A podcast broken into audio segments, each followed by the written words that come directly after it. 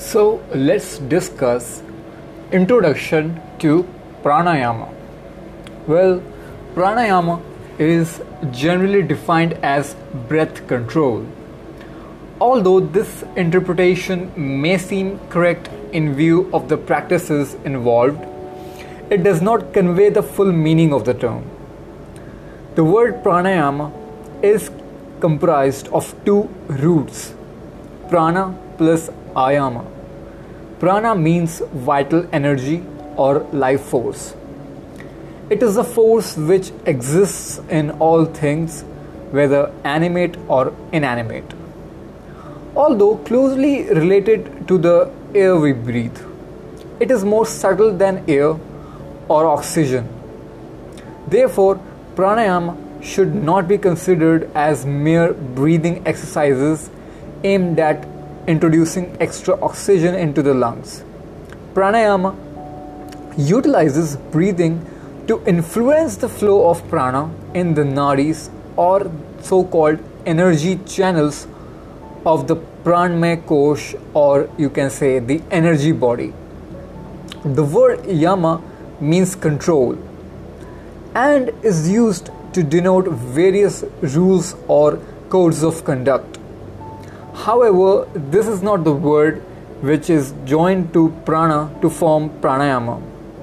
The correct word is ayama, which has far more implications. Ayama is defined as extension or expansion. Thus, the word pranayama means extension or expansion of the dimension of prana. The techniques of pranayama provide the method whereby the life force can be activated and regulated in order to go one's normal boundaries or limitations and attain a higher state of vibratory energy and awareness.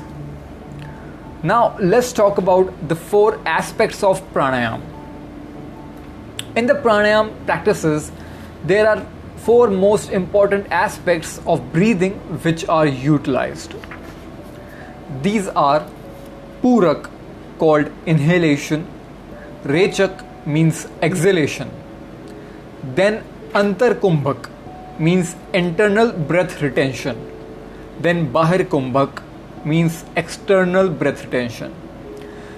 The different practices of pranayam involve various techniques which utilize these four aspects of breathing.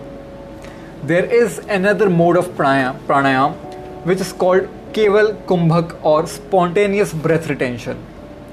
This is an advanced stage of pranayam which occurs during higher states of meditation. During this state, the fluctuation of pranayam of prana ceases. At this time, the veil which prevents one from seeing the subtle aspect of existence is lifted and a vision of higher reality is attained.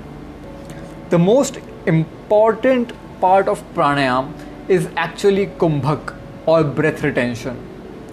However, in order to perform kumbhak successfully, there must be a gradual development of control over the system and function of respiration. Therefore, in the pranayam practices, more emphasis is given to inhalation and exhalation at the beginning.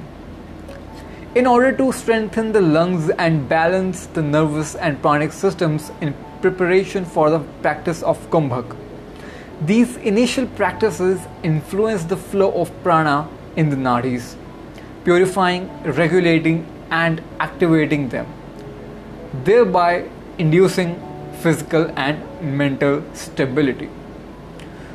So, that's all for today's episode in this introduction of pranayama. In our next episode, I am going to discuss the types of different subtle bodies that are there in our existence. That is also called the pranic body, according to yogic physiology. So, that's all for today's episode. If you have any more questions, you can go to my bio and contact through any of my social media channels. Till then, bye bye, see ya, and Hari Om.